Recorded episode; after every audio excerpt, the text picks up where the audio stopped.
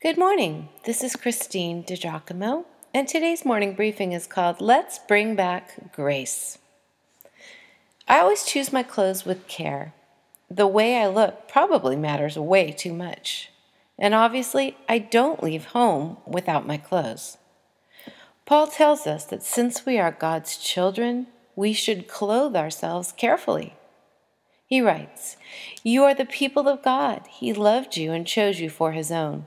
So then, you must clothe yourselves with compassion, kindness, humility, gentleness, and patience. Be tolerant with one another and forgive one another whenever any of you has a complaint against someone else. You must forgive one another just as the Lord has forgiven you. And to all these qualities, add love, which binds all things together in perfect unity. Colossians 3, verses 12 through 14. Zoom out with me a moment and listen as Paul dictates from prison to his scribe Let your gracious gentleness be known to all.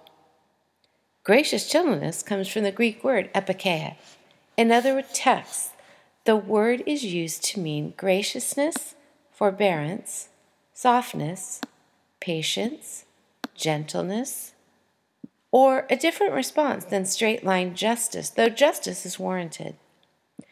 Paul is admonishing his people to be merciful to others. Friends, the world around us is crying out for mercy. The common dictionary definition of mercy is compassion or forgiveness shown towards someone whom it is within one's power to punish or harm.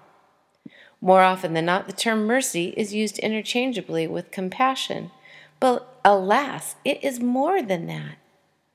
When it would seem like judgment is imminent, the judge decides to pardon. Instead, he chooses to give mercy. Jesus said, Blessed are the merciful, for they will be shown mercy. I want to be shown mercy. Do you?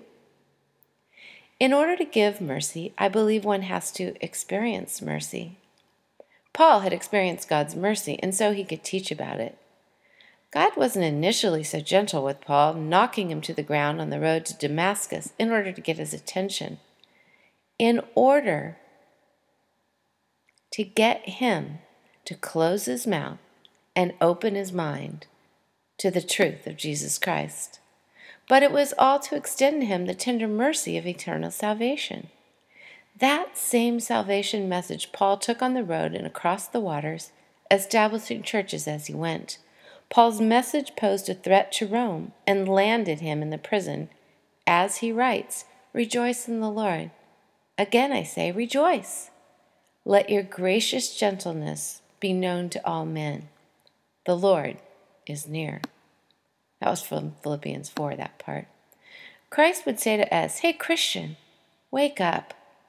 Don't let your pettiness be the reason someone else wants nothing to do with me nothing to do with Christianity. Don't let your hate speak drive people from the church. Look for the things you are for, not just against. Look for ways to encourage and bless one another in my name. Oh, friends, we are to be the light in the world. Light draws, it attracts, it does not repel. Be joyful, Christian, and let your joy be seen. Do not be the excuse someone needs to stay away from Jesus. Rather, be gracious. Be merciful, Christian. Look for ways to embrace, to extend compassion, to include rather than exclude. Let your life be characterized by joy and look for ways to give away joy, joy, joy. Let's bring back graciousness in our treatment of one another, like when we accept our change from his sales clerk, when our mate comes home in the afternoon, when our coworker seems uptight and possibly even defensive in manner. Yes, let's you and me choose to extend grace. If you'd like to read this, consider its uh, merits consider the passages that are included within, you can go to pastorwoman.com, click on Powerful Bible Teaching, Morning Briefings, and again, the title is Let's Bring Back Grace.